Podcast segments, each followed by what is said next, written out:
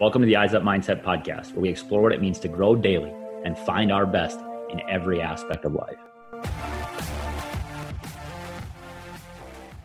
Our topic today is this idea of deliberate practice, which has shaped and formed our perspective about how to get at high performance. Deliberate practice is intentional process added to measurement that you know you can create measurements of what you're doing as a feedback tool. Then you move on to what's the challenge level. You won't continue to work through processes if the challenge is too difficult and it becomes discouraging, or if it's too easy and you get bored. And finally, you're getting feedback from an expert in some way. I think that's the hardest one to create. You know, as an athlete, you have a coach. As a as a business person, you might have you might have a mentor, you might have a boss but it might not be obvious who that feedback should be coming from. And so the way that I was first introduced to it was Malcolm Gladwell's Outliers. He talks about it as the 10,000 hours rule. And that led me to a rabbit hole, which got me to K. Anders Ericsson, who developed the theory studying musicians. And we believe deeply in this framework and um, we think it can provide a tremendous value for growth in our individual lives, in our performance lives, in our relationships. But John, when I first kind of pitched this framework or this idea to you, what's your immediate response to it?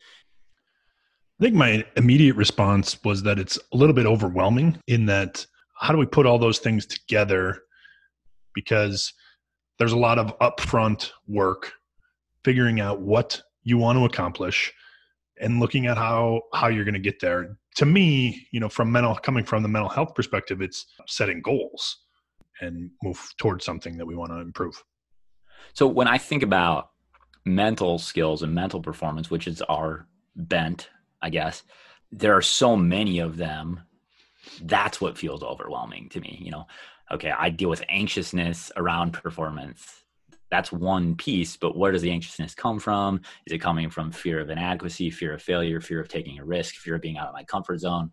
Like there are just a bunch of different things in that uh, how do we reconcile that discomfort with the bigness the complexity of all of these moving pieces with this relatively i mean you said an overwhelming framework but when we when we break it down there are simple pieces there. How do we reconcile that complexity of challenge with all of these different areas with a simple framework like be intentional? Well, i think that goes back to the what your focus is on and what you choose to focus your energy on. If it's outcomes you know that's kind of the antithesis of deliberate practice right? Is i don't know if that's the right word but for sure. if your focus is on what is the outcome what am i getting out of this? What can i put on the wall that says i've done better at this instead of what is the process by how I'm going to improve. And if your focus is on how I'm going to improve day to day or hour to hour, it becomes a little bit more digestible in terms of that overwhelming feeling. I don't have to be elite right now. What I have to do is look at the small steps that get me toward or closer to that goal. Is that something you do in your practice with you know with young people that you work with in mental health you say hey like we can't tackle all of these things. Do we just make a one-off goal? Absolutely. It's true of adults too. We get to the point where we want things to be better right now. We want things to be fixed right now. And if again that is our perspective that's a great perspective to have in terms of where we are going or where we want to be some point but if our focus is always kind of out there, then we're going to lose and we're going to miss steps along the way. It comes back to how do we make it less overwhelming? How do we make it easier to take that step forward? Because ultimately, that's what we're trying to do. That's it's interesting that you say that because our business name and our this podcast is called Eyes Up Mindset, and you just said if our eyes are always out looking at the end result, and we like that's part of the challenge of eyes up is like have focus on the big picture have focus on the deep process that is required to get all the way out to that horizon line goal. Yet we don't want to make that where our eyes are constantly focused or where our our hope is that this outcome will happen.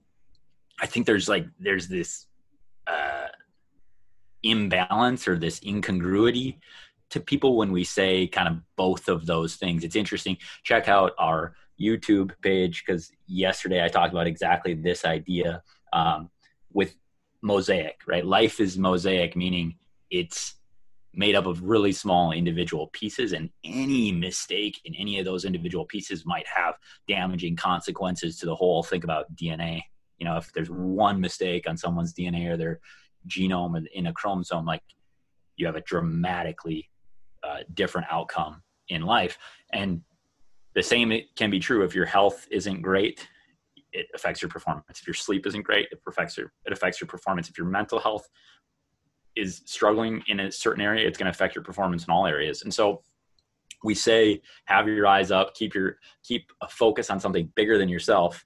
And then our, our first topic is um, let's go inward and figure some stuff out, and let's struggle through a framework that might help us grow by looking at ourselves. Like, I think the thing that we say when we talk about this is draw that subconscious action into a conscious process so that we can change it. I think that that's the challenge in all this is to say how do we how do we look at things that are subconscious that we do automatically and then actually change that? Because that seems really really difficult. So that's where deliberate practice comes in in my mind is to say we do all these things subconsciously. We will continue to have subconscious actions. How do we make better actions our subconscious actions? It's with intention. It's deciding what you want. And whether that's we talk about goal setting or it's the intention or the outcome the first part of figuring out if we can make anything better is figuring out what we want to change and how we would recognize if it was even getting better there's a lot of times where people come in and it might be anxiety and i say how'd this week go it's like, oh, it was better week. My first question always is, what was different? Yeah. What changed? And if we can't identify what has changed, we don't have a chance to replicate that moving forward. And that's why this process feels so natural in my mind. You know, this is why this framework makes so much sense because you're saying get intentional, dig into the details about what you want to change, and then you come in the next week you come in to the next practice you come in to the next um, you know all hands meeting and you're like oh it was better. How do you know it was better? You have to measure it. You have to get into the details and say i need to find a measurable tool. I need to find a measurable process that i can dig into and say if this gets better i will see x. And that's what i think coaches since the beginning of time have said we're this is how we're going to measure our progress. And they set the intention. So here's the practice plan for today. Here's what we're going to measure to see if it got better. We're going to hopefully create the appropriate challenge level and then we're going to give you feedback along the way we just stop doing that when we lose mentors or coaches in our own lives and we don't think because it's not an outward physical skill or if it's not um, you know you're not in a classroom type setting we don't think it applies any longer but I think that's the beauty of what Ericsson did in this study is he said, actually, the people that do the best self-motivate towards these four areas. They seek out feedback. They seek out appropriate challenges, challenges that are not too hard, not too easy, just right. This this natural progression that coaches and teachers and leaders have used for forever, we ignore for some reason in our personal lives when we say, I want to improve my relationship with my spouse, I want to improve my relationship with my child, I want to improve my mental health, the anxiousness that I'm feeling around these tasks that I'm doing on a day to day basis, my feeling of compulsion to own and be perfect in everything. You can take the same steps. We just ignore them because, let's be honest, it's hard. It's not an easy process. And I think the other thing that people get caught up with this process i think that is has been a challenge for us in working with teams and individuals is the specific part of this process it's when we start to break it down and get very specific. I think that's where, again, in working with some of these teams and athletes, it's get more specific instead of just saying, I want to be better at putting if I'm a golfer. That's great, but it's going to be hard to measure unless you get more specific. They may actually be making progress toward the thing that they want to improve, but they don't know it because it's not specific enough one of the things that I've experienced as a coach and an athlete and working with businesses, working with students as a teacher is we don't actually care if we're great at something. Like what we want to see is that we're growing in something because then the time that we spent working was worth it. I've had athletes that are really, really good out the gate that don't put in a lot of time, that don't invest a whole lot, that don't get a whole lot better, and they get bored. They get frustrated, they get irritated because they're not improving. They might still be producing at a high level on the field or on the track or whatever it might be, but they, they lose interest and then their performance suffers because they're not seeing improvement. And that is the challenge, I think, is getting specific enough to see consistent improvement you know, I, I think back to this winter when we're working with, uh, you know, the small class state champion wrestling team here in Minnesota. And we had an athlete that we asked a question to about what's your goal? And it was get, you know, like get better on my feet. okay. what does that mean? There's no specific measurable action that you can take in doing that. We need to start saying, well, is it tempo on your feet? Is it shots on your feet? Is it uh, you know, hand placement and heavy hands, those sort of things that now we're getting the weeds of wrestling, which I love and I apologize, but that one statement is a clear example of how most of us approach goal setting. I want to do this thing better. I want to see better outcomes in this one area when in re- reality, I got to break that area down into specific parts. And that's what feels overwhelming sometimes. It's like, oh, geez, I got to take this thing step by step by step and it's going to be really long and slow. And yes that may be true. But i think when we see progress in small increments it goes pretty quickly actually. We we start to say oh this is moving and then we have an explosion at some point. Once you get into the process and it starts out as overwhelming but once you get into the process then it's it's much easier to actually see that progress but you have to also be willing to get the feedback, reset the goal, and reorganize that. I think that's the other thing that we struggle with with goal setting is that we don't analyze it enough to the point where hey, we need to actually change our target. I don't think this is your intention right now, but again, all I see is the framework at play, right? You're going from specific intentional behaviors find a way to measure them, and then update the goal. What is updating the goal? Making sure that the challenge is appropriate, making sure that the challenge is high. Again, this is high enough to not be bored, but low enough that we don't get discouraged. And um, this is from a book called Flow by a guy by the name of Mikhail Csikszentmihalyi. Don't try and spell that, but he con- the concept of flow, getting into the zone, and the first like qualifier for that is two to four percent above our current skill level two to four percent challenge above our current skill level. Hugely important. When we set goals we should be setting goals that are two to four percent above our current skill level because that allows us to get into this state of flow this state of like we know what we're taught. Like when you say flow when you say in the zone people just know that's the first prerequisite in some ways is saying the challenge is right and it's fun it's exciting because we're making progress. Well i think that's that's what makes this process universal.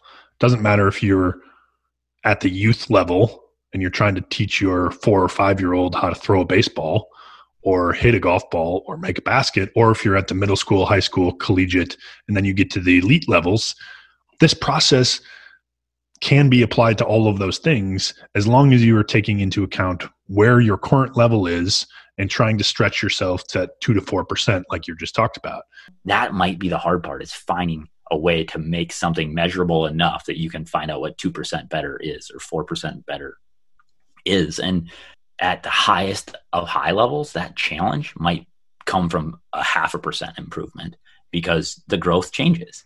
You know, you can't, it's asymptotic in some way. There's an asymptote up there where it's like, I can't get any better than this. And I, I'm to forever approach that asymptote at the highest, you know, like slowly, slowly, slowly getting closer to my peak. And that's true everywhere.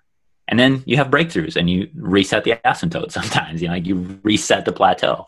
And that's just awesome. It's fun. And how do you do that? Feedback. You need to engage with people that have done it before. You need to engage with experts that are good at it and can tell you if you do this thing, if you make this slight change. I love playing golf with you. Uh, you know, another friend of ours who's uh, what is Josh a two handicap? He'd probably get mad at you for calling him a two, but yeah. So okay, unless it's a plus, unless there's a plus in front of that number. Yeah, yeah. Anyway, he's an unbelievable golfer, and he taught it for a little while. And so when I go and play with you guys, there's almost no pressure because I'm, I'm, you know, I'm a bogey golfer at best. I'm on a good day, but I love going and playing with you guys because by hole four, Josh will tell me something. Hey, try this.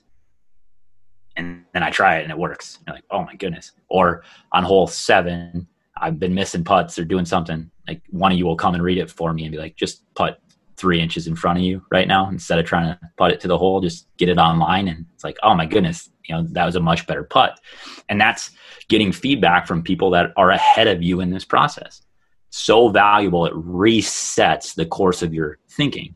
The challenge resets and updates your goals. The feedback resets how to get there. And then you can go back to the beginning and say, I have better perspective. How do I get intentional again? So I think we've we've kind of explored the different components of deliberate practice. You have more experience actually implementing this with specific sports. So what does this look like in real life? If I'm a coach out there and I want to say, hey, I want to get better at this either personally or I want my athletes to be better at this, how do I apply this?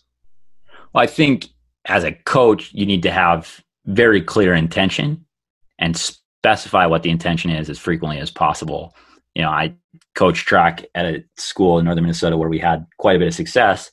And the biggest thing we did was lay out a frame, lay out our practice plans. You know, from the beginning of the year to the end of the year, we knew what we were intending to do every day. Now there's variance and we were flexible with a lot of things, but we talked about why we were doing things. We made the intention very, very clear. We gave specific measurable numbers that athletes could go and try and hit so that they then were getting almost immediate feedback from a number.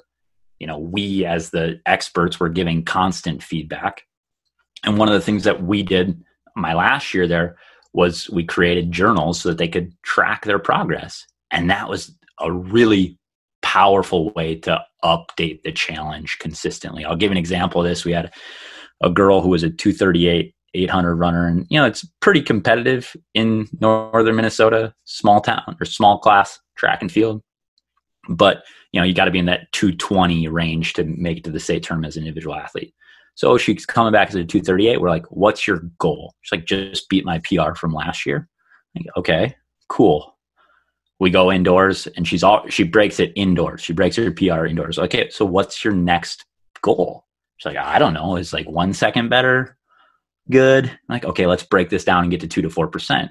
So now we're at 234 she breaks 234 you know two weeks into our outdoor season. What's two to four percent? It's 228 we get you know two 230 we get to 230 you know early may. Now it's mid May and we're at 228. You know, we just kept reassessing, changing the goal, doing this really intentional work, helping her to understand your top level is way higher than you think. And I think that's the challenge as coaches is to is to get athletes to believe that their outcomes are way way bigger they can have much more audacious goals than they think possible if we follow a process that makes sense. And it might make sense to some of the coach, some of you coaches out there, and some of you might be going, "What?" I, you know, like. But if you can make it make sense to the athletes, the buy in skyrockets, first of all, and your effort changes. Your attitude and effort changes. And we as coaches always are saying, like, you can control, you know, control what you can control, attitude and effort. Well, when they understand why, that stuff is a natural byproduct. And we almost never focus on the outcome of being in the state tournament or winning a state championship. We just focus on can I grow my personal best this week so that when I get on the track, I have a chance to go out and break a PR. In looking at how we've done this with athletes, one might imagine how you could do it with a team, with a business team or employees. Might be harder to understand how we do this in our personal lives. What are some personal goals that you've use deliberate practice to help you meet? A couple of ways that I've included this process into my personal life are around reading and movement. I, I, do a lot of work at a desk, so I sit a lot. So I wanted to make sure I was getting out and moving a certain amount of steps. And then the other part of it was reading. I don't naturally read a lot of books. I listen to a lot of podcasts. I take information in from other places, but there's a ton of great books out there and i wanted to be intentional about learning from some of these great authors. So identified what i wanted to do and, and it still felt a little bit overwhelming until i started to break it down into the, in this process of 36 books in my, in a year was my goal. It's three books a month and then i broke it down even further into how many pages per day do i need to read based on an average book and that felt much more manageable to me because it felt like I could take that amount of time, 10 or 15 minutes a day. And then by the time I started to do that and I started to complete books, then I was able, it just, the momentum kept building. How I was measuring that, I have a spreadsheet, you know, so every day it takes a little bit of work up front to set up kind of the intention and the goal, right? But every day it takes me 30 seconds to put in how many steps I got in in that day and how many pages I read. And so every day I interact with that and say, yes, I made my goal today, or no, I didn't. And then the next step is then I have a place where I document how many books I'm reading and I get to review them. It's an app I use on my phone. And again, it's it's not as overwhelming once you start to break it down into those bite-sized pieces. I think that's such a good piece of advice for everyone. You know, I want to do this thing, but I'll never be able to. It's way too hard. It's overwhelming. No, like pick pick a big goal, start to reduce it. 36 books in a year, that feels like a lot. If I had told you that you read 36 books in a year two years ago, you'd have laughed at me. For sure. Like, but now it seems manageable because it's broken down into small pieces and it's awesome. So those are pieces that contribute to this, but it's not the whole. It goes back to this idea of life, performance, all this stuff being interconnected. And, you know, our athletes' performance, our personal lives, you know, our relationships, we're not perfect by any stretch of the imagination. We have a long way to go in improving. When we challenge our athletes, when we challenge our employees, when we challenge our teams to look deeply at the things that they struggle with, we have to be prepared for the reality that they might need somebody to lean on there also. And I think that's so important. We have to be the support system in some ways to allow them to trust us to walk through that process of identifying areas that they might not like about themselves a whole lot. I think just this conversation demonstrates why we love this framework because one, it can be applied to every area of our life. Two, it can be as surface level or as deep as you want it to go. It, it can be this example I just gave of our track program. You know, it can be yep. this example how do I improve the employees in my business? And if you begin to learn how to do this in one area, because life is interconnected, you're going to see it leak into every area of your life. It's powerful that's the one thing I think we can leave this with is when you sign up for deliberate practice, it will change you and not just the part of you that you think you're going to change. And I hope there's a better understanding of what it means when we say deliberate practice. Thanks for joining us in our discussion about deliberate practice. Please feel free to rate, subscribe, but most of all, if you found value, share this podcast with somebody who might also find it useful. Find us on social media at Eyes Up Mindset, eyesupmindset.com on Facebook and on Instagram, or Eyes Up Mindset. And as always, live eyes up.